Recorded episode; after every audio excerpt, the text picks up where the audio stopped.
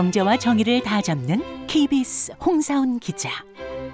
경제 정보를 이렇게 재미있게 알려드리는 프로그램은 홍사훈의 경제쇼 플러스뿐입니다. 네, 안녕하십니까. 홍사원의 경제쇼 플러스. 저는 경제와 정의를 다 잡는 홍반장 KBS 기자 홍사원입니다. 윤석열 정부의 대대적인 이 부동산 규제 완화책 13 대책이 나온 지 이제 한 달이 지났습니다. 급격한 하락세는 뭐 둔화하고 있다 이런 기사들 언론에서 많이 나오고 있는데 어, 실제 부동산 시장 상황과 분위기 어떤지 오늘 좀 자세히 알아보겠습니다. 선대인 연구소의 선대인 소장 나오셨습니다. 안녕하세요. 네, 안녕하세요. 반갑습니다. 예, 그리고 부동산에 관심 많은 어, 경제슈 플러스의 공식 질문 요정 네. 오윤혜 씨도 나오셨습니다. 네, 욕망녀 우윤에 나왔습니다. 욕망요. 부동산에 관심 아주 많거든요. 어. 이제 드디어 살 때가 왔는가? 오늘 이런 거 다 물어봅니다. 네, 뭐요? 좀 깨셔. 아, 꿈 깨시죠 벌써요. 돈이 없군요. 네, 생각해 보니까. 네. 자, 선 그리고 소장님. 욕망이 그때 그때 너무 자주 바뀌던데. 아, 네. 어, 깨트고 계시네 이분이. 어, 네. 야, 오늘 초반부터 만만치 않습니다. 그렇습니다. 분위기가. 긴장하겠습니다. 어, 어. 선 소장님 먼저 제가 네. 이거 먼저 좀 물어볼게요. 둔촌, 네. 둔촌부터 좀 이 둔촌이 네. 사실 우리 그 부동산 시장이 앞으로 어떻게 될지를 그 가늠하는 바로미터라고 하잖아요. 네. 일단 여기가 실제 계약률이 얼마나 됐는지 어, 시공사하고 조합이 지금 발표하지 않기로 했잖아요. 네. 네. 의무사항 아니라고 해요. 의무사항은 아닌 거 맞는 것 의무 같아요. 사항이었는데 어. 규제 지역이 풀리면서 이제 어. 의무 사항이 아니게 된 거죠. 어쨌든 계약률을 왜 발표를 안 하는 겁니까? 음. 많이 계약률 네. 많이 됐으면 발표했을 것 같은데. 뭐 시공사하고 이제 조합 입장에서 보자면 예. 이제 이 계약이 제대로 진행이 안 된 걸로 보이고요. 예. 그러면 이 어쨌거나 이제 미분양이 많이 난다고 하면 기본적으로 조합 부담이 나중에 이제 늘어나야 되고 예. 또 시공사 입장에서도 사업에서 손해 날 수도 있는 거잖아요. 예. 그러니까 이제 계약률을 최대한 올려야 되는데 아 계약률이 낮다. 예. 그러면은 이제 추가로 모집을 해야 되는데 예. 음. 예, 추가 모집이 잘 안 될 수 있겠죠. 아, 그러니까 계약률이 낮으면은 계약률이 그러니까 예상했던 것보다 지금 한 70%는 됐을 거라고 생각했는데 만약 그거보다 네. 실제가 낮으면은 추가로 들어갈 사람들이 안 들어갈 거라 이거죠. 그렇죠. 저 같아도 안 들어갈 것 같긴 해요. 네, 코로나 시기에도 사실 많은 사람들이 우리가 이제 되게 합리적인 소비를 하는 것처럼 보이지만 예. 실제로는 이제 군집 행동을 하잖아요. 음, 그러니까 쉽게 그렇죠. 말해서 편승효가 막이 예. 사바나 저 초원에서 우리가 이제 막 옛날에 예. 떼지어 이렇게 막 그 도망 다니던 예. 야수를 피해서 다니던 그 시절처럼 음. 사실은 우리가 이제 아 사람들이 몰리는 데는 와 나만 여기서 뒤처지나 보다 맞아요. 해서 막 몰리고 그러잖아요. 그렇지. 음. 코로나 시기가 그랬단 말이에요. 예. 예. 근데 지금은 그게 싹 식은 거죠. 근데 그런 상황에서 둔촌 주공의 이제 계약률이 뭐 지금 뭐 겉으로는 한 70%는 된다 이렇게 음. 이야기하지만 네. 실제로는 아마 70%도 안 되는 것 같고요. 예. 그러면 이제 이렇게 이렇게도 안 된다라고 했을 때 아, 살까 말까 고민하는 사람들 입장에서 보면 아니 다른 사람도 안 사는데 내가 안 사지. 어 내가 사면 바보 되는 것 같고 이런 분위기가 된 거죠. 음. 그러니까 이제 그걸 음. 생각해서 아마 공개를 안 하는 거겠죠. 네. 그러니까 저 같아도 계약률이 만약 아, 발표 안 하는 거 계약률이 높았으면은 당연히 먼저 그러니까 발표를 했을 것 같은데 네. 남은 것 이제 계약률 이 정도까지 됐으니까 더 늦기 전에 빨리빨리 계약하라고 그 같은데 계약률이 70%가 안 되니까 발표를 안 하는 거 아닌가 그러면은 나중에 저거 할인해 주겠구만 그럼 그때 들어가야지 왜냐면 옛날에 그랬었잖아요 예, 지금도 뭐 할인한다는데 쏟아지니까요. 어. 네. 그러니까 계약률이 발표를 안 하는 거 보니 아 저거 분양가가 분양이 잘 안 됐네 그럼 나중에 할인될 때 그때 들어가야지 지금 제값 주고 들어가면 안 되겠네 이 생각을 할 것 같거든요 네. 그래서 지금 그 오히려 시공사나 조합에선 이 계약 실제 계약률이 얼마나 되는지 발표를 안 하는 거 아닌가 이- 그러니까 나중에 할인 분양을 최대한 안 하고 싶겠죠, 그 사람들은. 당연히 그렇죠 네. 예. 그러니까 어쨌거나 이 계약률을 올려야 되는데 예. 지금 저조한 계약률을 공개했다가는 음. 어 사람들이 야 저렇게 계약률이 저조해? 네. 그러면 그리고 사실은 나중에 이제 이 뭐 이런 잠재적 매수자 입장에서는 예. 또는 잠재적인 어떤 계약자 입장에서 보면 뭐 지금도 여전히 아 실수요뿐만 아니라 사실은 아 나중에 좀 비싸게 팔 수 있나 차익을 노리는 그런 투자자들도 있잖아요. 음, 그렇죠. 그럼 그 사람들 입장에서 생각해도 자 계약률이 높고 인기가 많다라고 해야 아 나중에 지금은 그래도 또 나중에 음. 오를 수도 있겠구나 이런 기대를 할 텐데 그런 기대 자체도 사실 못 갖게 되잖아요. 계약률이 음, 저조하면. 음. 그러니까 이제 시공사나 조합 입장에서 보면 이거 공개하기가 되게 힘든 상황이겠죠. 힘든다기보다 안 그러게요. 하겠죠. 그 욕망 여인 어. 실거주를 목적으로 하는 제 입장에서 봤을 어. 때 이번 둔촌 실거주자는 보통 욕망녀가 아닌데 이제 실거주자를- 팔고 또 올라가고 싶은 욕망녀죠. 지금 집이 없지만 네. 이게 둔촌 주공을 보니까 실거주 진짜 내 집 한 채를 마련하고 싶은 어. 사람이랑 투자를 목적으로 하는 사람은 시각이 너무 달릴 것 같은 거예요. 규제가 아, 아. 많이 완화가 되면서. 예. 그리고 실거주 의무라든지 전매 제한이 엄청 많이 완화가 됐잖아요. 그러니까 이게 투기 수요를 잠재우는 게 아니고 예.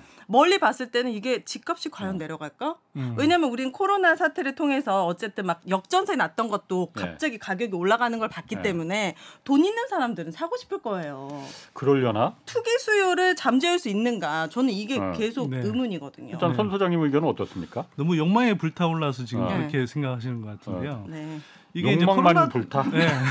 돈이 없는데 욕망만. 코로나 때하고 지금 상황이 워낙 다르죠. 그러니까. 코로나 때 이제 네. 사실 욕망이 있다 하더라도 우리 보통 이제 뭐 투자는 심리다, 뭐 네. 부동산은 심리다 이런 이야기를 많이 해서 네. 정말 사람들이 그냥 욕망이 있고 사고 싶은 마음이 있으면 다 살 수 있다고 생각하는데 음. 예. 그렇게 따지면 뭐 전 세계에 어떤 주택을 얼마나 공급해도 계속 집값은 올라야 되죠. 예. 근데 그건 늘 그런 건 아니고요. 결국은 이게 소득에 의해서든 또는 대출에 의해서든 음, 금리? 예, 네. 대출이란 건 사실 미래 소득을 당겨오는 거잖아요. 그렇죠. 네. 근데 그거에 의해서 뒷받침이 돼야 되는데 사실은 우리가 잘 알다시피 뭐 지난 뭐 집값 상승기에도 뭐 소득이 그렇게 가파르게 늘어났던 그- 거 아니거든요. 평균적으로. 그러면 다 이제 저금리의 대출로. 과잉 음. 유동성 상황에서 대출 이빨 땡겨서 이제 다들 이제 질렀단 네. 말이에요 쉽게 네. 말해서. 네. 근데 그 최대로- 시절이 이제 끝났어요. 예. 네. 유동성 사이클은 바뀌었고 예. 지금 그, 그 과도한 유동성 장, 사이클이 장기화되면서 그 부작용이 이제 인플레로 온 것인데 예.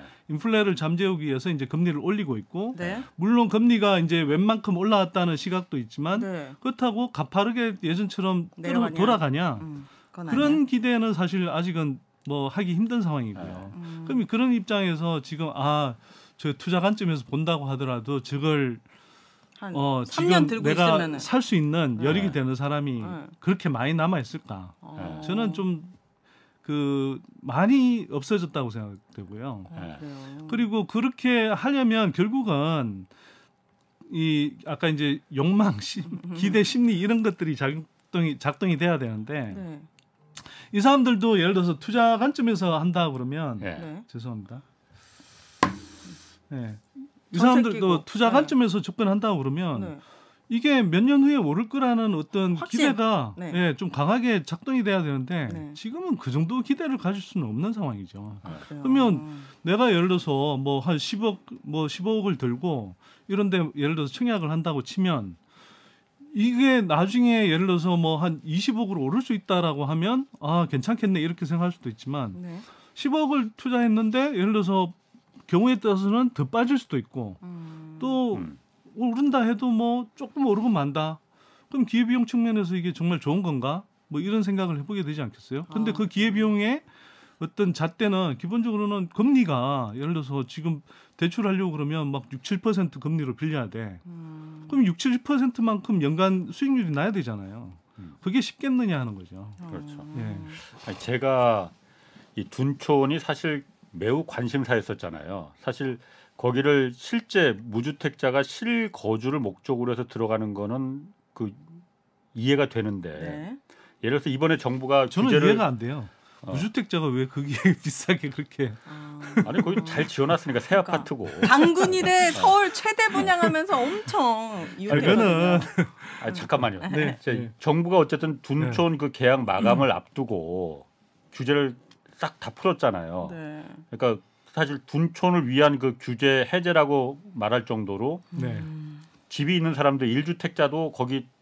청약할 수 있게끔 음. 다 네. 풀어준 거잖아요. 네. 그런 사람들은 예를 들어 그건 사실 두 군데서 1년에 6개월은 여기서 살고 1년에 6개월은 둔촌에서 살 건 아니니까 네. 투자 목적으로 아 저게 돈이 될 거다라고 해서 음. 살 사람들을 이제 그런 그나마 그런 그 사람들이 좀 여유가 있으니 음. 부동산 시장을 살리기 위해서 좀 너무 급하게 떨어진 걸 막기 위해서 당신들이 좀 이거 사줘라라는 음. 취지였을 것 같은데 제가 만약 부자 주택을 또 하나 사야 될 입장이라면은 저게 돈이 될까? 뭐 먼 훗날 뭐 5년 10년 뒤에는 뭐 혹시 몰라도 당장 이거 뭐 2, 3년까지 계속 떨어질 수도 있을 것 같은데 네. 돈이 될까? 저걸 투자를 집을 지금 사는 게 맞을까? 이 생각이 들 것 같거든요. 네. 그러니까 분양률이 계약률이 이 발표를 못 하는 거 아닌가 그 생각이 네. 좀 들더라고요. 네. 맞는 말씀이고요. 네. 예.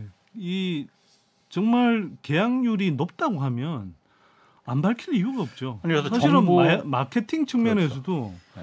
계약률이 높다고 하면 어, 그러지 더 예, 너도 이렇게 나도 계약률이 어, 높으니까 조바심을 예를 들면 뭐 최소 예를 들어서 90% 정도 됐어. 네. 야 우리 이제 10%밖에 안 남았어. 빨리 어, 계약해. 어, 빨리 계약해 관심 있는 사람들 네. 이럴 텐데 그게 지금 한참 안 되니까 그런 거거든요. 그러니까 지금 정부에서는 어쨌든 그 부동산의 경착륙을 막기 위해서 어, 준, 둔촌에 지금 모든 공력을 지금 쏟아붓고 규제를 이제 다 이제 더 이상 쓸 카드가 뭐가 남아 있느냐 이 정도까지 이제 풀어버린 네. 것 같은데 네. 사실 지금 둔촌을도 그런데 미분양이 지금 심각하잖아요. 굉장히 급하게 급속히 지금 늘어나고 12월 말까지 미분양이 네. 6만 8천 채로 늘어났다는 네. 거예요. 한 달 만에 만 채가 지금 늘어났다는 거거든요. 네. 정부가 위기 그 경고 수준으로 보는 게 6만 채 수준인데 네. 지금 한 만 채가 8천 채가 더 늘어난 거잖아요. 국토부 장관은 그런데 원희룡 장관이 네. 이게 미분양 지금 늘어난다고 해서 이게 다 그 어떤 주택 시장의 위기로 볼 수는 없다. 네. 진짜 위기는 그러니까 악성 미분양 네. 준공을 다 끝난 다음에도 이제 분양이 안 되는 거 이게 지금 문제인데 그거는 네. 그렇게 절대량이 많지는 않 그것도 늘어나긴 늘어나고 있어요 그렇지만은 네. 많지는 않은 거 아니냐 네. 어 그래서 지금 이게 뭐 주택 시장의 위기다 이렇게 볼 수는 없다라고 말하는데 그건 좀 어떻게 보십니까 소장님 일단 뭐 일리 원희룡 장관의 이야기가 일정하게 일리는 있다고 봐요. 예 네, 그러니까 이제 사실 건설업체들이 되게 뭐 재정적으로 힘들어질 수 있는 게 악성 미 분양이고 예. 사실 지난 주택 시장 하락 사이클을 보더라도 사실은 미분양은 미분양으로 일단 돼 있지만 그걸 건설업체들이 또 그때 그때 이제 수- 뭐 소화를 해가면서 예. 이게 정리를 해가는 과정이 사실 있기도 했었거든요. 예. 그러니까 미분양은 지금 당장 나고 있지만 네. 그게 사실 뭐 시기가 기간이 오래되지 않았기 때문에 이게 이제 건설업체들의 이제 당장에 막 이 재정난으로 바로 음. 이어진다 이렇게 이제 단정하기는 힘들고요. 예.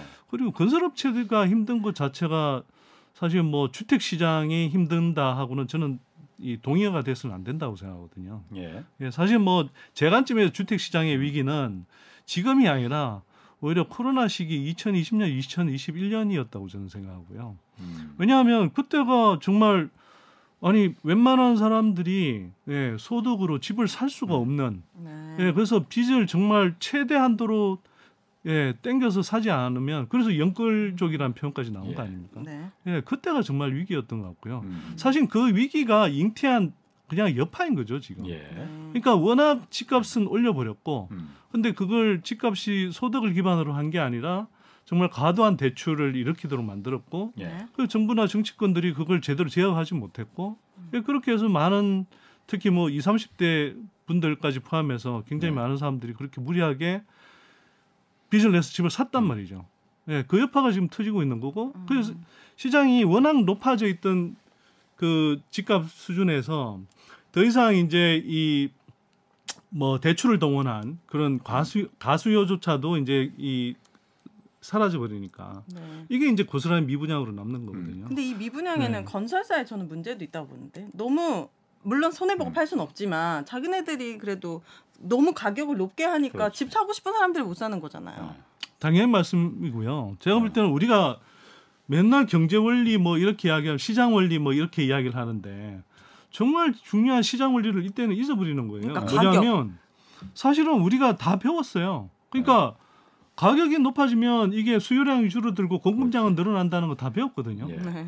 예, 그래서 지난 코로나 시기에 가격이 엄청 올라갔죠. 그러니까 건설업체들이 공급량은 엄청 늘렸어요. 예. 근데 그때 당장 공급되진 않죠. 왜냐하면 음. 건설 그러니까 주택 건설이라는 것은 이게 택지를 준비해서 뭐 분양 들어가고 승인 받고 분양 들어가고 하는 과정이 길기 때문에. 네. 근데 그게 지금 이제 사- 시장은 이미 꼭지점 짓고 싸늘하게 심고 있는데 음. 지금 이제 공급은 막 쏟아지니까 네. 미분양이 느는 것이고 네. 반면에 주택 가격은 올라가면서 이때 정상적인 시장 원리로 따지면 사실은 수요량이 주는 게 맞죠. 음. 네. 그런데 투기적 가수요들이 이제 그때는 늘뛰기 음. 때문에 한편으로는 이때 공급이 막 는다고 하지만 예.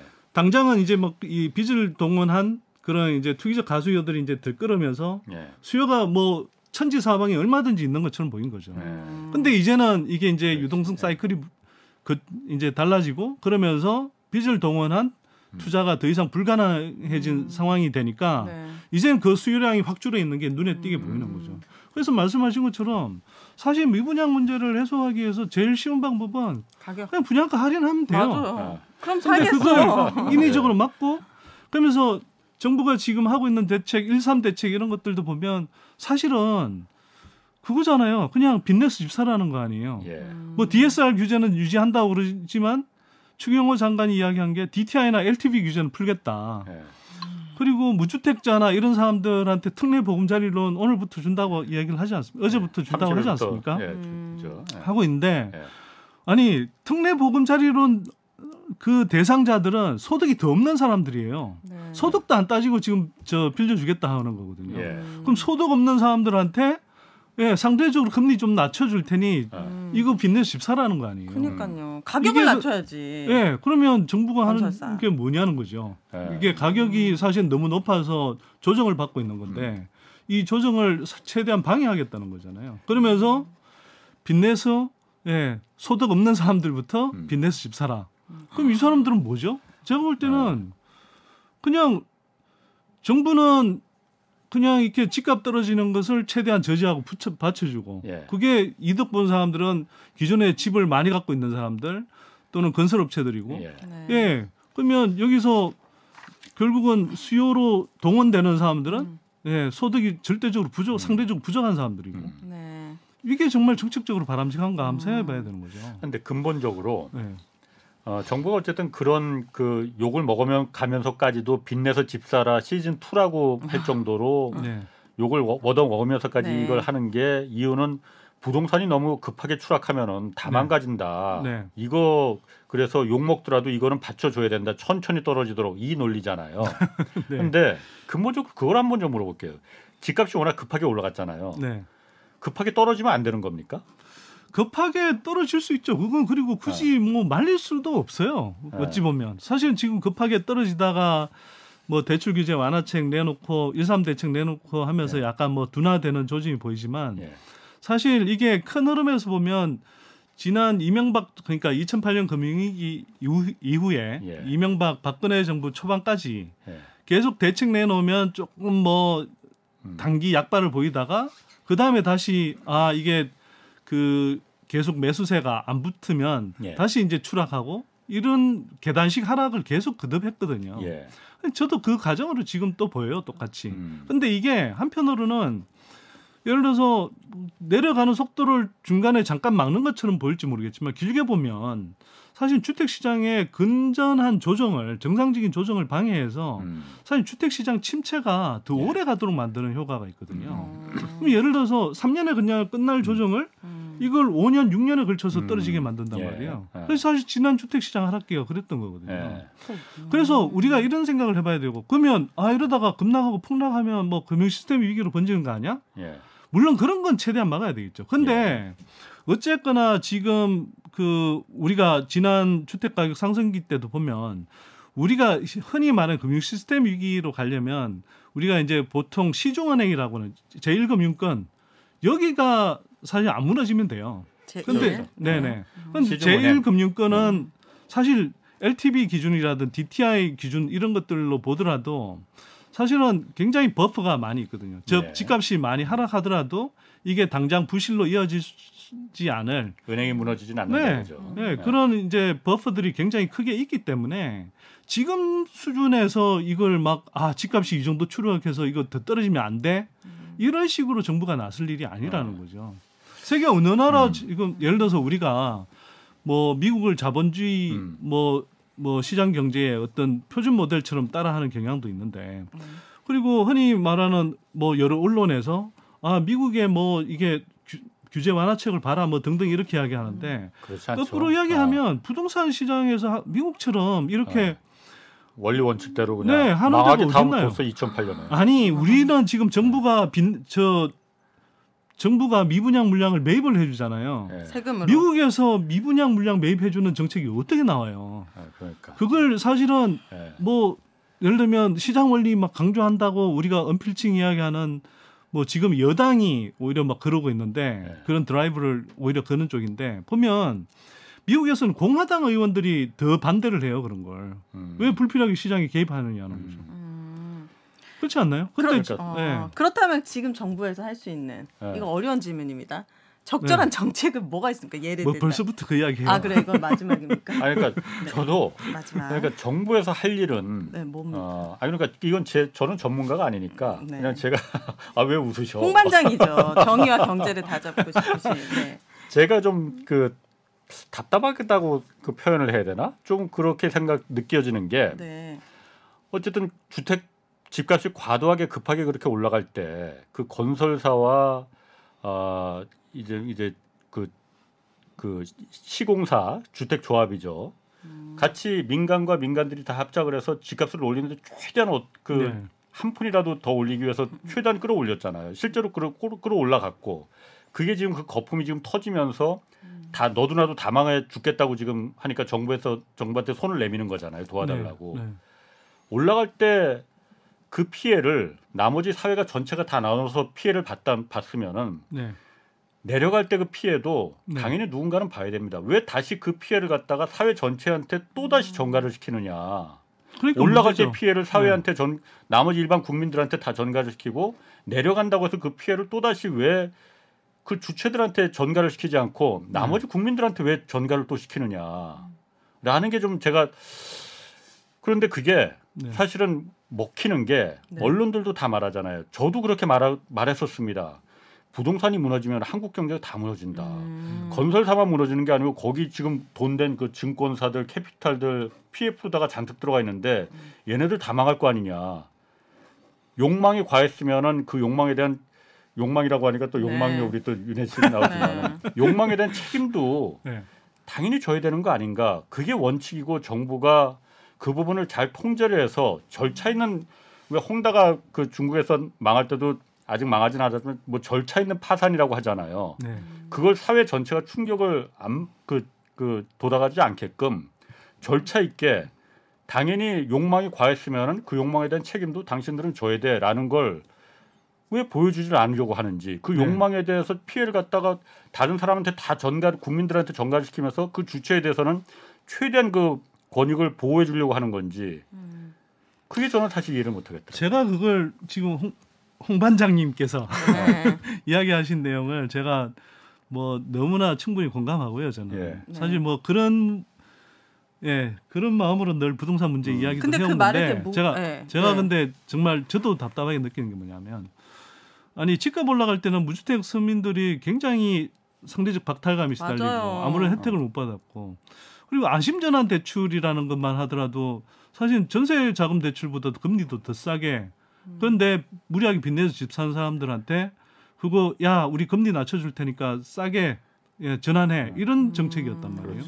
그래서 사실은 우리는 무리하게 과욕을 부린 사람이 예를 들어서 그 집값이 올라간다고 해서 그 이익을 한 번도 한수한 적도 없지만 그렇죠. 어, 그거 그렇다고- 큰일 나지. 예, 난리 뭐 나지. 이혼이라고 그러고 뭐 그럴 거 예. 아니에요. 떨어지면은 근데 그런 것들을 간접적으로 지금 미분양 매입해주고 그렇지. 예를 들어서 임- 아직 집 안 살아 안산 뭐 무주택 자라고 하면서 그 사람들은 실수요자 취급해가면서 예. 아니 소득이 없는 사람이 어떻게 실수요자가 돼요? 아무리 금리가 낮다 하더라도 네. 그런 사람들 동원해서 집값 떠받쳐주고 그리고 안심전환 대출로 이렇게 금리 싸게 네. 대출해주고 사실은 떠받쳐주는 대책을 계속 하는 거거든요. 예.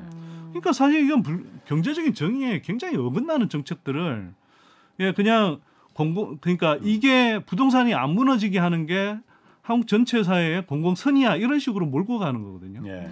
근데 꼭 그렇지 않습니다. 우리가 그렇게 해서 지금 수십 년 동안 계속 집값을 높- 높여온 결과 한국에 굉장히 많은 자원들이 부동산으로 빨려 들어갔고 그렇죠. 예 그렇게 해서 부동산에는 돈이 몰렸는데 우리가 생산 경제에 돈이 안 들어서 계속 저성장 국면으로 가고 있잖아요. 예. 그다음에 집값 너무 높으니까 우리 젊은 친구들 계속 결혼 미루고 있고 애 안 낳고 네. 이게 한국 경제를 위해서 얼마어마한 지금 부작용이 발생한 거거든요. 일본이 90년대 네. 그래서 망한 거거든요. 아니 그렇죠. 그게 어. 너무 과도해서 망한 네. 건데 이렇게 계속 수십 년 동안 오면서 사실 우리가 어마어마한 지금 어떤 부작용, 폐해 이런 것들이 누적돼 있는 겁니다. 그게 네. 그리고 단적으로 보이는 게 출생률이 떨어지는 거 한번 보세요, 이게. 예. 근데 이게 그 그래서 우리가 그렇게 해서 한 번도 아, 무리하게 투기한 사람들, 예, 이런 사람들한테 페널티를 제대로 줘본 적이 없고 그런 걸 경험한 적이 없단 말이에요. 음. 그러니까 사람들이 지금도 조금만 집값 떨어지면 아 이제가 집 살 시기다. 예, 그리고 정부가 떠받쳐 준다. 이런 게 거의 학습화돼 있는 것 같거든요. 음.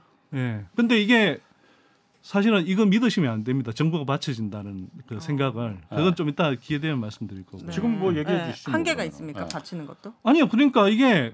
아까도 제가 말씀드렸는데 이명박 박근혜 정부 때도 예. 한 28번 뭐 거의 30번 이상의 이 음. 이른바 부영책 기조의 대책을 내놨거든요. 예. 네. 그런데도 2009년 또는 더 멀리 가면 2008년 또는 서울 강남 을 기준으로 하면 2006년 말 2007년 초 예. 이때부터 2013년 2014년까지 계속 하락세 내지 약세를 보였거든요. 예. 효과가 그럼- 없다는 겁니까? 아니 단기적인 약발은 있을 수가 있죠. 음. 네. 근데 그게 이게 집값이 너무 비정상적으로 비정상적으로 높아진 것. 네. 예, 이 이게 이제 한번 무너지면서 오는 그 주택 시장 하락에 예. 예, 그 무게를 감당하지 못한다는 거죠. 어. 근데 이번에는 생각을 해보면 일부에서 이제 이런 이야기를 하더라고요. 13 대책 나오고 나서 음. 또뭐 일부 언론에서 자 이제 뭐 아 거래가 조금씩 어. 늘어나고 바닥 찍었다. 예, 바닥 찍었다는 어. 이야기도 나오고 뭐 기사들은 이런다. 그렇게 많이 나옵니다. 예, 근데 어.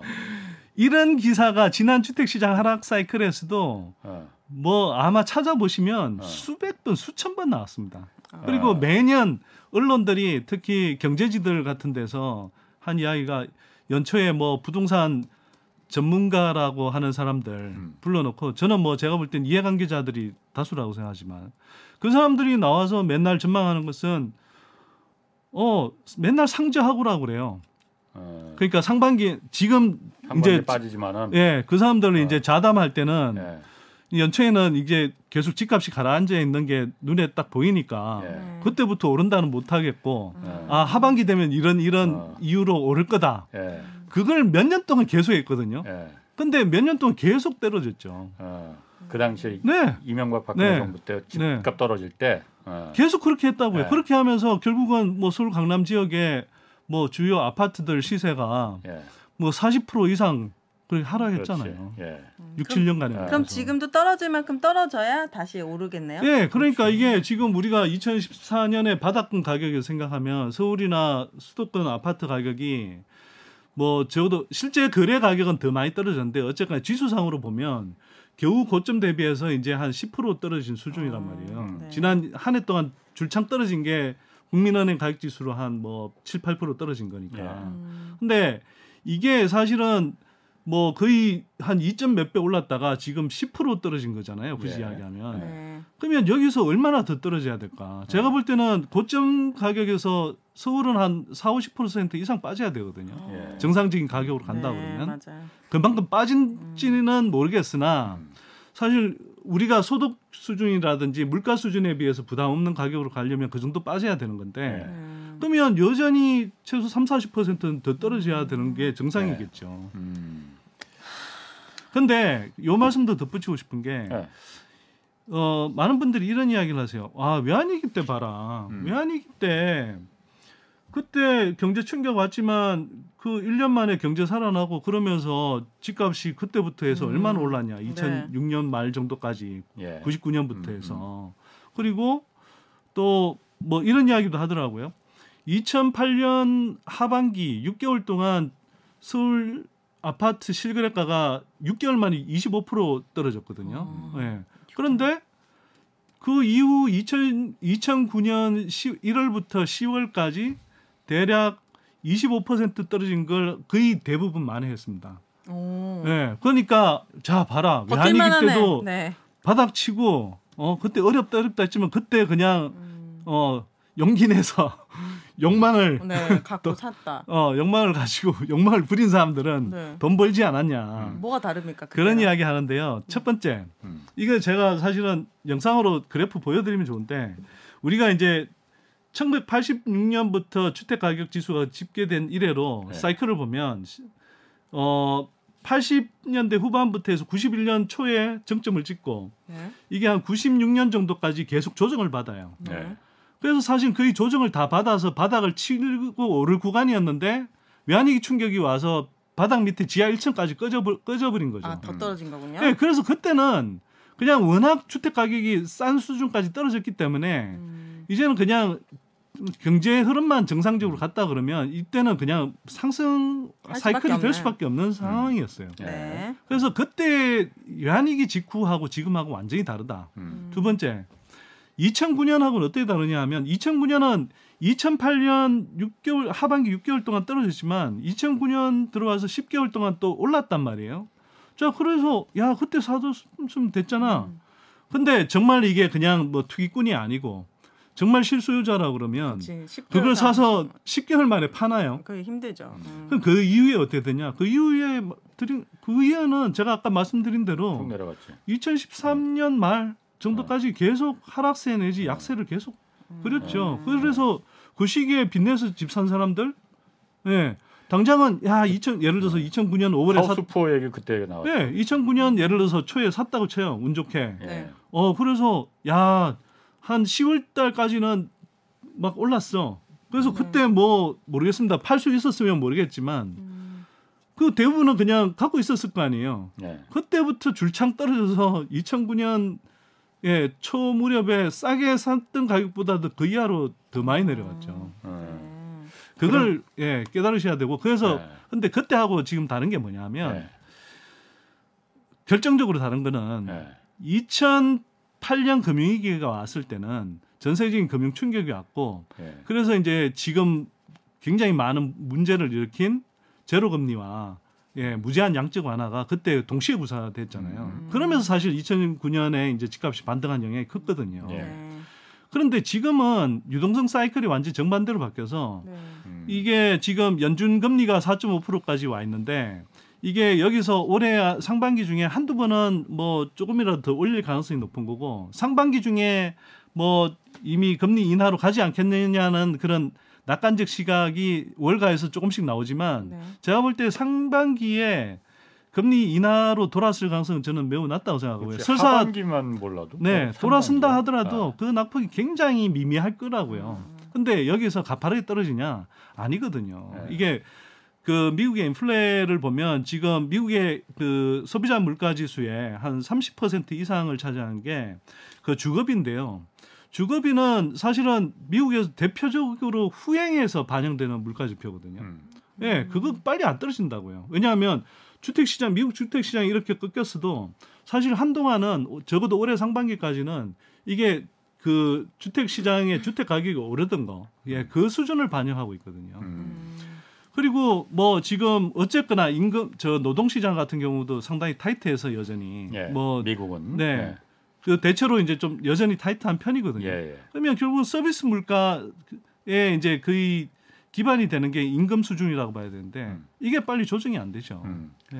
음. 지금 사실은 금리가 사실 그 뭐 대출 뭐 규제 완화하고 뭐 이런다 하더라도 금리를 이길 그 부동산 정책은 없는 거잖아요. 제가 사실 볼때 그런데 그렇습니다. 네. 금리가 지금 그 뭐 이제 마무리 뭐 금리 인상 사이클은 이제 다 끝났다. 뭐 더 많이 올라갈 것 같지는 않아요. 그러니까 여기서 끝내거나 아니면 아주 baby step이라고 조금씩 올리거나 뭐 그 정도로 네. 이제 끝낼 것 같은데 네. 그렇다 하더라도 그때부터 부동산은 그때부터가 이제 위기가 시작된다고 하잖아요. 그러니까 그때부터 6개월, 1년 뒤. 왜냐하면 그때까지는 금리를 갖다가 이자 돈을 버틸 만큼 막 버텨. 음. 이것저것 다 땡겨서 네. 그러다가 결국은 못, 되- 못 버텨서 경매로 나오는 게 금리가 정점에 오르고 음. 그다음에 6개월부터 이제 경매가 나오기 시작한다고 하더라고요. 그래서 그러니까, 그때부터 네. 집값이 본격적으로 아, 내려가는. 시기다. 맞습니다. 네. 아. 음. 왜냐하면 그 아까 하우스포 이야기도 하셨는데 지난 주택 시장 하락 사이클을 봐도 하- 그 하우스폰 문제가 사실 절정에 달했던 건 2011년, 예. 12년 이 무렵이었거든요. 예. 그러니까 사실은 그 집값이 하락한다 또는 뭐 2008년 금융위기 오고 나서도 몇 년 후에 사실은 그 문제들이 불거지기 그렇지. 시작했고요. 2010년부터 불거지기 시작해서 2011년 정도 가서 예 그때 피크를 찍었거든요. 예. 그러면 아직 사실 시작도 안 했다고요. 그렇지. 지금. 예. 예, 그러니까 이걸 섣불리 버티는 거지. 네. 그러니까 이게 아까도 제가 말씀드렸지만 금융 2008년 금융위기 이후에는 금리가 워낙 쌌어요. 예. 근데 이제는 지금 한국 기준 금리가 3.5% 이렇게 돼 있다 하더라도 예. 지금 시중에서 빌릴 수 있는 금리는 실제로는 기본적으로 6%대 이상일 거거든요. 예, 대부분. 예. 네.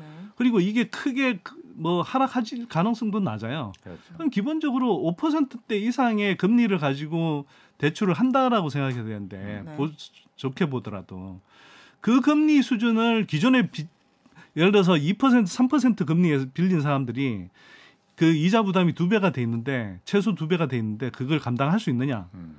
그리고 새로 사려고 하는 사람들이 코로나 때 이미 살 사람들 굉장히 많이 샀을 텐데 예.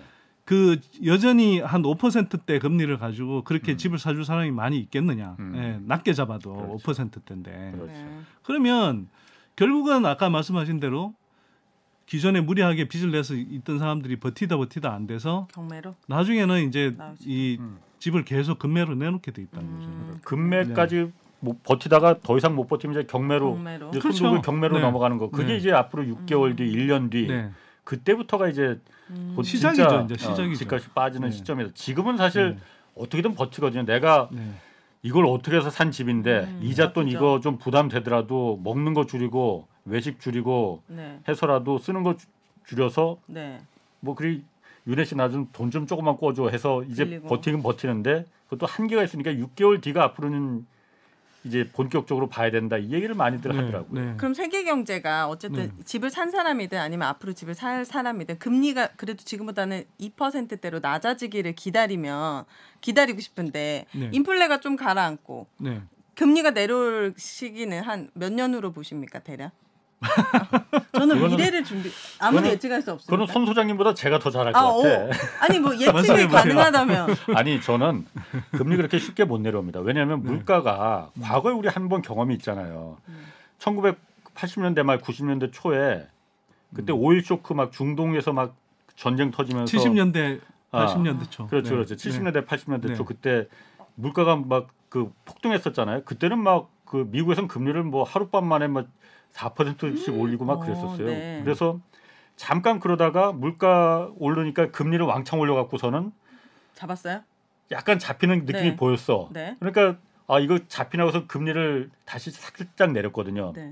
그때부터 물가가 진짜 막 튀어버린 거야. 아. 그 경험을 지금 미국에서는 다 갖고 있거든. 그. 트라우마를. 네. 네. 그리고 실제로 지금도 그렇게 될 가능성이 없지 않고 네. 왜냐하면은 중국이 사실 제가 이게 경제쇼 하다 보니까는 이게 많은 게 많아졌습니다. 단답형으로 했으면 참 좋았을 텐데 몇 년 이렇게. 얘기할 수는 없는 거예요. 지식을. 자랑하고 싶으신 거예요? 중국이 정말 제가 봐도 앞으로 변수일 것 같아요. 왜냐하면 음. 중국이 여태까지는 전 세계에서 유일하게 네. 어, 금리를 안 올린 나라잖아요. 긴축을 진작에 했기 때문에 지금은 오히려 중국은 경기를 부양시키고 있죠. 돈을 막 오, 풀고 있잖아. 네. 이러다 보니까 중국이 지금 코로나에서 지금 빠져나와서 reopening이라고 하잖아요. 음. 공장들이 돌기 시작했거든. 네. 석유 많이 씁니다. 네. 구리 많이 씁니다. 먹는 것도 많이 곡물도 많이 수입해요. 네. 전 세계 수요를 그렇게 되면 공장이 많이 돌아가면 물건도 많이 네. 생산돼. 음. 그럼 이걸 갖다 소비하는 층들이 또 많아져. 네. 소비 올라가고 석유가 비싸지고 지금 물가가 어느 정도 잡혔다 해서 지금 샴페인을 터트릴 땐가 음. 이게 한번 더 튀어오를 가능성 있겠더라 이거죠. 그래서 미국이 쉽게 금리 암만 그 저기 물가 잡혔다 하더라도 잡힌 것처럼 보인다 하더라도 네. 못 내릴 거다라고 말하는 전문가들이 있다 이거죠. 그 년이라는 전문가들이 아니라 그 그런 전문가들이 사실 대부분이고요. 거. 네. 그 말씀을 하셨지만 이제 지금 중요한 게 지금의 물가 인플레라는 것은 되게 복합적인 요인이 있어요. 음. 그러니까 아까 유동성이 많이 풀린 그 네. 그런 이야기들을 했지만 사실은 공급망 교란이 굉장히 심각하게 온 거거든요. 공급 막 공급망 교란이요? 네, 교란. 어. 네. 그러니까 일단 코로나 때문에 그 이제 생산과 운송이 굉장히 음. 지연됐고 물론 그런 것들이 풀려가고는 있지만 네. 근데 한편으로는 이게 그 과정에서 미중 간의 이제 경제 블록화 현상이 지금 생겨 있단 말이에요. 네. 그러다 보니까 이 사실은 미중 간의 이런 경제 블록화 현상이 안 생기고 이 공급망이 이 통합돼 있다 그러면 훨씬 싸게 조달할 수 있는 물가들이 상대적으로 비싸게 조달이 되는 음, 거죠. 네. 그리고 지금 뭐 러시아 우크라이나 전쟁 계속되고 있고 이런 여파들이 사실은 굉장히 과거와 다른 어떤 불확실성 속에 있는 거고요. 네. 네. 그래서 연준에서도 지금 자꾸 이야기하는 게 우리가 쉽게 예측하지 못한다라고 하는 이야기가 음. 아니 예전에 우리가 코로나 팬데믹을 겪어본 적이 있었죠. 예전에 인플레 상황에서 네. 코로나 팬데믹도 없었고 뭐 지역에 어떤 분쟁도 없었다 그때는. 음. 근데 지금은 있지 않냐. 네. 예, 이런 이야기를 하는 음. 거거든요. 네. 예, 그래서 아까 이제 2%라고 하는 건 사실 기준금리를 기준으로 하면 물가 상승을 자극하지 않는 중립금리 수준 뭐 네. 이걸 음. 이야기할지 모르겠는데 네. 어, 그 기준으로 가는데도 오래 걸리고요. 네. 그 설사 예를 들어서 2%제 기준 아마 중립 금리가 2%를 넘었을 가능성이 높습니다. 아마 제가 볼 때 한 2.5에서 3% 정도인데 네. 그 정도 수준에서 멈춘다 하더라도 미 연준의 경우에 음. 네. 그러면 거기에서 형성되는 시- 시중 시중 금리는 얼마나 되겠냐 하는 거죠. 더 올라간다. 예를 들어서. 연준 금리 3%에 한국 기준 금리 2%로 내려갔다 치더라도 시중 금리가 얼마 될것 같으세요? 3% 3%가 안 되죠. 4, 5%는 어, 되죠. 네. 대출 주- 대출 금리 같은 경우는 부담스럽네요. 뭐 지금 밖에서 네. PD가 저보고 뭐 아는 것도 별로 없으면서 뭐 그렇게 말이 많냐고 그래갖고 분량 어차피 다 편집된다고. 어 여러분 깜짝 놀라셨죠 이 멘트가 편집이 많이 됐습니다. 네. 선 소장님 네. 네. 전세도 지금 중요해요. 전세도 지금 굉장히 급하게 떨어지고 있잖아요. 네. 네. 일단 제가 이 전세값과 집값 이 두 개가 서로 그 같은 방향으로 가잖아요. 네. 어떤 게 더 먼저 가는지 그러니까 어, 떨어질 때는 전세값 이 먼저 떨어지는 겁니까? 아니 집값이 떨어지는 거냐? 그리고 다시 올라갈 때는 네. 둘 중에 어떤 게 먼저 올라가는지 네. 그 시기별로 어. 좀 다릅니다. 그래요? 네, 네. 어. 그러니까 과거에 어떤 그 전세가와 매매가의 이제 흐름을 보면 예. 이제 예를 들면 과도하게 집값이 오른 상태에서는 사실 이제 전세가가 먼저 빠지는 경향이 있어요. 예. 예. 어. 전세가가 이제 빠지면서 그 예. 집값이 이제 이 떨어지는 역할을 하고요. 음. 그리고 지금은 이제 계속 떨어지잖아요. 예. 그러면 전세가가 한 예를 들어서 뭐 2000 한 뭐 지난 주택 시장 하락 사이클이면 2012년 이 무렵 지나가면 매매가는 계속 하락세인데 전세가는 상승세로 돌아서는 흐름이 나타납니다. 그거는 그렇지? 여러 가지 복합적인 요인이 있는데 예. 뭐 정부에서는 예를 들어서 이게 뭐 이제 사람들이 예. 자꾸 이제 집값이 뛴다는 그게 기대감이 없으니까 음. 자꾸 전세로 머물러 있으려는 수요가 너무 강해서 그렇다 이렇게 이야기하는데 예. 뭐 그것도 일부의 이유일 수 있지만 한편으로는 사람들이 안전한 전세가 없는 거예요. 그 단계에 가면 음. 안전한 전세라는 건 뭐냐면 뭐예요? 예를 들어서 빚을 많이 내서 집을 샀잖아요. 예. 그 사람들이 네. 근데 다주택 갭 투기를 많이 아. 했기 때문에 이 사람들 그 집값이 올라가 있을 때는 이게 아. 그런 집에 사람들이 급도 없이 다 들어갔죠. 네. 또 정부에서 어쨌거나 전세 보증 대출이란 저 보증보험이란 걸 들어줬으니까. 예. 예. 그래서 급도 없이 들어갔는데 이게 집값이 계속 오른다고 생각할 때는 그런데 이게 이제는 떨어진다는. 집값이 계속 떨어져요. 그래서 나중에는 이게 지금 이제 집값이 많이 오를 때는 전세가와 저 집값의 나죠. 갭이 많이 벌어지거든요. 저 예. 버프가 벌어지는데 이게 나중에 전세가 떨어졌다가 근데 매매가가 떨어지는 폭은 음. 더 커요. 나중에 음. 하면. 예. 그러면 전세가는 어느 정도 안정되는 시기에 들어가는데 집값은 계속 떨어져. 어. 그러면 이게 갭이 줄어들잖아요. 예. 네. 그러면 사람들이 이제 겁을 내죠. 어. 왜? 자, 땡일까봐. 그렇죠. 못 전세 보증금 못 네. 받을까봐. 네. 예를 들어서 내가 전세 뭐 한 5억짜리 어. 집에 매매가에 4억짜리 전세를 두는데, 예. 어 이게 예를 들어서 조금만 더 빠지면 나 음. 예. 못 받네 이렇게 될 텐데 문제는 집주인들이 다 선순위로 대출을 얻어놨잖아요. 그렇죠. 그러면 10억짜 제가 예를 다시 들면 10억짜리 집에 예 대출 5억 음. 받아놓고 거기에 전세 4억 들어가 있는 사람이 어. 1억만 더 떨어지면 그렇지. 굉장히 불안한 상황이 되는 예. 거예요. 네. 그래서 이런 집은 이제 피하게 되는 거죠. 어. 그래서 사실은 그런 건 불안전한 전세이기 때문에 사람들이 안전한 전세를 아. 찾고 안전한 전세는 사실은 공급이 굉장히 위축돼 있는 상황이고 예. 아. 전세는 이제 그때는 뭐 상대적으로 이제 음. 여전히 뭐 매매를 안 하고 전세를 머물러 있는 네. 사람이 많으니까. 아. 예, 그러니까 융자. 없는 집 고르고. 근데 이거는 지금 당장보다는 네. 이제 좀 한 몇 년이 지나야 뭐 나올 수 있는 현상이고요. 지금 저희 아파트 단지도 네. 월세가 훨씬 많아요 거래가 전세보다도. 네, 그래서 사람들이 더 이런 네. 리스크 때문에 월세를 더 선호하게 음, 되는 거 맞습니다. 같아요. 그래서 지금 월세로 이동하는 방향도 네. 뭐 시, 언론에서는 이제 뭐 예를 들어서 금리가 어차피 올라서 예. 전세 자금 대출 금리를 내니 맞아요. 그거 월세로 내지 뭐 이렇게 하면서 월세로 간다 그러는데 네. 그보다는 더 중요한 문제가 이게 이제 결국 어. 역전 역전세 문제가 이제 발생하면 음. 아 보증금 많이 맡겼다가 괜히 그렇지. 그걸 떼이거나 돌려받기 음. 힘든 그 고생을 어. 하느니 네. 그냥 내가 마음 편하게 월세는 내가 그냥 보증금을 일정하게 낮춰놓고 네. 월세를 내면 어차피 전세 자금 대출 이자 내나 비슷하죠. 그걸 월세로 내. 음. 근데 월세는 내가 그냥 보증금은 적으니까 음. 내가 그냥 갚거나 안 갚거나 하는, 못 갚거나 하는 문제잖아요. 네. 예. 네, 그러니까 자기가 통제할 수 있으니까 월세를 많이 음. 선호하는 거죠. 이게 요즘 그래서 그 보증금 전세 가격이 워낙 급하게 떨어지다 보니까 보증금 반환하는 그 역전세라고 하잖아요. 그러니까 네. 보증금 이 반환하는데 어려움을 겪는 집주인들 음. 참 많다고 네. 뭐 해요. 네. 근데 이 전세 가격이 급락하면은 어 일단 이게 서민들한테는 좋은 거 아닌가? 이게 어떤 문제를 일으킬 수가 있는 겁니까? 그러면? 그러니까 전세가 자체가 떨어진 건 저는 사실 좋은 거고요. 네. 그러니까 매매가 떨어지고 전세가 떨어진 거다 사실 서민들한테 좋죠. 예. 대다수 서민들한테는. 네. 근데 이게 이제 주택 시장에서 이제 뭐 주택 가격 하락을 걱정하는 사람들 입장에서 보면 어떤 문제가 생기냐? 이게 이제 사실 매매가를 더 추가로 하락시킬 수 있는 요인이 되는 건데 예.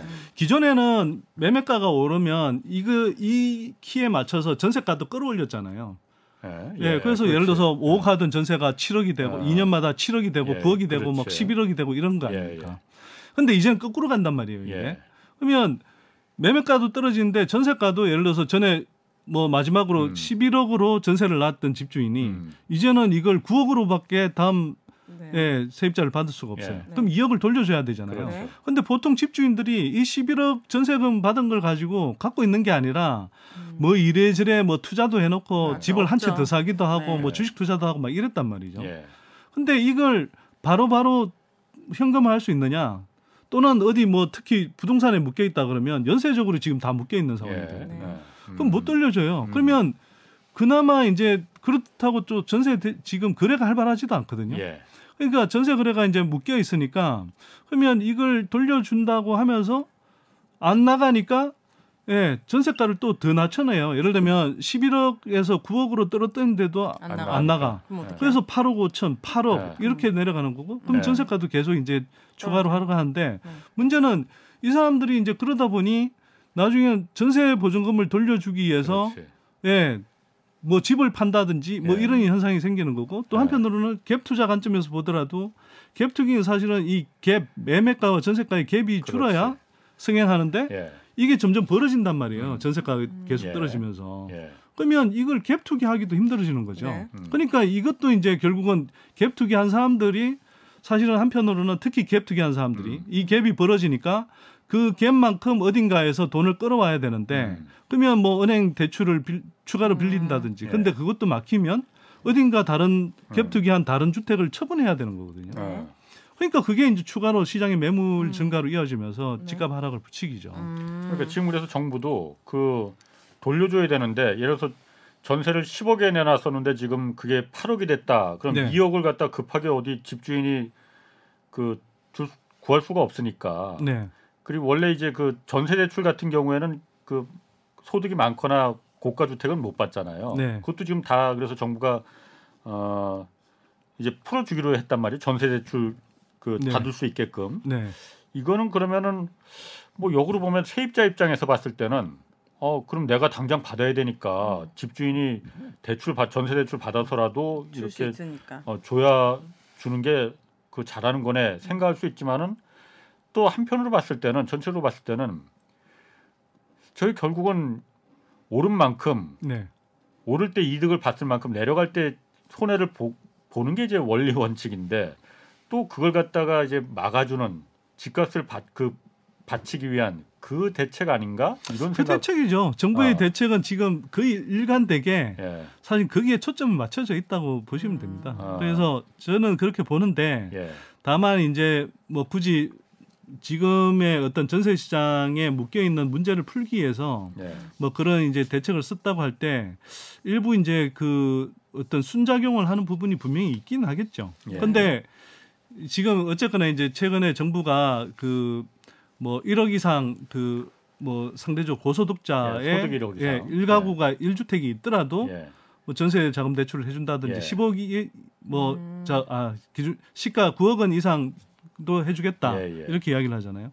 그러면 만약 그게 정말 정부가 이제 구체적인 아직 뭐 디테일한 어떤 정책 그 내용이 안 나와서 예. 제가 뭐 논평하기는 힘들지만 예, 정말 그냥 전세 거래상에서 발생하는 이 일시적인 현상을 풀기 위한 거라면 음, 그러면 전세 자금을 반환해 주기 위한 음. 예, 그 목적에 명확하게 부합하도록 이제 이 대출 과정에 음. 조사를 해야 되고요. 예, 그다음에 그 거기에 필요한 자금만큼만 예, 예, 해주면 되는 거거든요. 음, 근데 그게 아니라 아 그걸 명분으로 해서 막 한도 없이 어, 해주면 안 예, 된다. 그 어떤 그리고 그런 식으로 편법적으로 그냥 전세 자금 대출을 이용해서 또 네. 추가로 뭐 이 지금 예를 들어서 음, 판단을 잘 제가 볼 땐 판단을 잘못하는 사람들이 막 과욕을 부리는 데 자금을 끌어쓰게 한다면 예, 예 그거는 문제죠. 근데 정부가 이제 기존의 정책 과정 기조를 보면 예,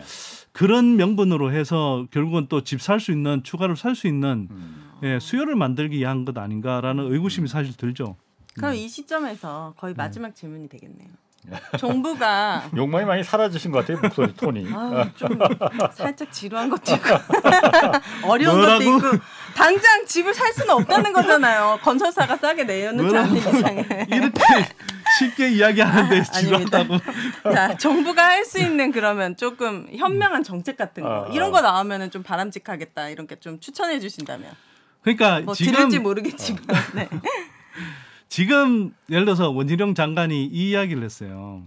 그러니까 아니 그, 그 이야기하기 전에 네. 어쨌거나 제가 전체적인 어떤 음. 정책의 기조부터 좀 말씀을 드리자면 어 저는 이렇게 봅니다. 과도한 집값이 올랐던 게 훨씬 더 큰 문제였다. 예, 그 과정에서 그리고 이게 소득을 기반으로 한 게 아니라 너무 무리한 예, 음, 가계부채. 증가가 일어났다라는 거. 네. 그이 문제는 어차피 해소해야 된다. 네. 이게 한국 경제의 건전하고 지속 가능한 음. 발전을 위해서는 필요하구나. 한 번은 거쳐야 될 어떤 눈물의 계곡 같은 거다. 네.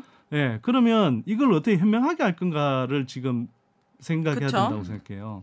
근데 그게 아니라 지금 정부가 내놓은 대책들을 보면 2008저 2008년 금융위기 이후에 이명박 박근혜 정부 초반에 했던 음, 정책 방향이랑 거의 똑같습니다. 비슷하거든요. 음. 그러니까 계속 그냥 주택 시장 주택 가격 급락을 막겠다. 예, 그래서 뭐 부동산 경기를 부양하겠다. 음, 이거밖에 없는 맞아요. 거예요. 예. 음. 그러면 여기서 그러면 집값이 안 떨어지는 게 좋은 거야? 음, 떨어져야죠 올랐는 만큼. 네. 그래서 음. 제가 한편으로는 원희룡 장관이 이 말을 했다고 하대요. 그러니까 아니 그 LH 공사가 뭐 강북구의 미분양 물량을 뭐 한 십몇 프로 할인된 가격에 산데 자기 돈이면 그거 샀겠냐고 안 이렇게. 이야기하는데 예. 맞는 말이에요. 근데 맞는 말인데 그러면 정부가 특례 자, 보금자리론 풀어서 무주택자들한테 음, 예, 집 사라고. 그렇죠. 예 할인된 가격도 아니고 어, 그. 그냥 분양하는 걸 음, 사라고 하는 건 그러면 그 세금으로 다 보전해 주겠다는 거죠. 예. 그 낮게 아니 금, 이율만큼. 금리는 세금으로 일정하게 보전해 주지만 예를 들어서 그 분양 예를 들어서 그 특례 자, 보금자리론을 가지고 분양을 받는다. 음, 할인된 분양가로 받는 것도 아니잖아요. 네. 그렇죠. 그러면 그렇게 정부는 LH 어. 공사는 12% 부- 할인된 분양가로 사는 건 괜찮고 네. 음, 아니 괜찮은 게 아니라 그것 나쁘고. 그것조차 문제라고 아. 하면서 개인한테 개인은 할인 전혀 되지도 않는 걸 돈 빌려줄 테니까 빚내서 집 사라고 하는 게 모순이다. 안 그게 된다. 얼마나 엇박자냐는 거죠. 맞다. 예. 그래서 어, 오늘 그 여기까지 하셔야겠어요. 뭐 아니 저 결론을 어. 제대로 말 못했는데. 네, 결론만 결론 한 마디만. 그럼 딱. 네, 네. 네. 그래서 지금은 당장은 딴 거 생각하지 말고 정말 우리가 대다수 국민들이 예, 감당할 수 있는 집값 수준이냐. 그리고 그 정도까지는 음. 시장에서 자연스럽게 조정되도록 하는 게 오히려 빨리 조정을 거쳐서 예, 정상적인 거래가 회복되고 그렇게 해야 생산 경제도 살아난다. 근데 그게 아니고 자꾸 지연시키면 지연시킬수록 점점 이렇게 무리하게 어쨌거나 빚내서 집 사는 사람들이 점점 더 늘어나고 그럼 그 사람들이 계속 더 피해자가 되고 충격이 더 크다. 예, 충격이 크기는 총량은 더 커진다. 그래서 네. 금융 시스템 아까도 제가 앞에서 네. 말씀드렸지만 시중안의 금융 시스템 붕괴로 네. 이어지지 않다면 예. 이 시장의 조정 과정은 어느 정도는 필요하다. 필요해야 된다. 음. 이렇게 보는 거죠. 거기까지 하겠습니다. 네. 두분 선대인 소장 오윤혜 씨였고요. 홍사원의 경제쇼 플러스 오늘 여기서 마치겠습니다. 네. 고맙습니다. 고맙습니다. 감사합니다.